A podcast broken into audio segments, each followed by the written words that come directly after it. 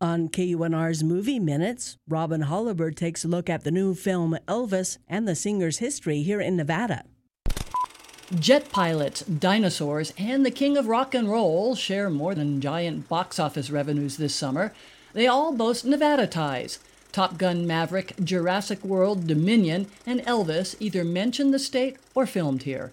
Maverick hides the link and only cites Nevada in end credits with thanks to the Naval Air Station in Fallon, where the real Top Gun school operates.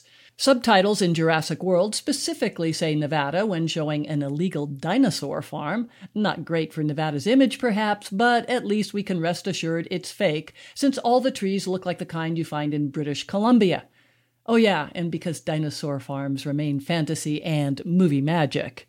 Movie magic turns Australian sound stages into Nevada for Elvis, as in Presley, the famed singer who really existed and worked in the state. The sets and effects look great. Less of a biopic than glittery Gatsby style party, the movie explodes with energy and excitement. Director Baz Luhrmann already showcased his musical and cinematic wizardry in projects like Moulin Rouge, where he never let precise timelines or facts get in the way of grabbing attention. Luhrmann keeps some basics from data surrounding Elvis Presley, including his long stint at the International Hotel in Las Vegas. But Luhrmann leaves out the more intricate details, intentionally catapulting over the top for a fun adventure that captures the excitement and energy of a performer whose iconic influence continues decades after his death. The life of Elvis already inspired various screen versions, so rather than repeat previous structures, Luhrmann emphasizes the relationship between Elvis and his manager, Colonel Tom Parker. This puts Tom Hanks in the picture, adding acting gravitas, but of course, the focus remains on the title character.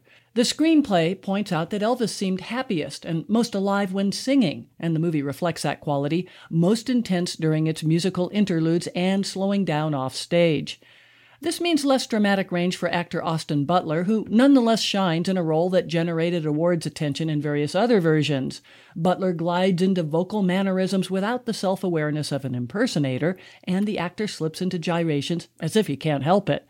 The real Elvis always wanted to make it big in movies like Viva Las Vegas, but it took this film about him to achieve that goal. For KUNR, I'm Robin Holabird.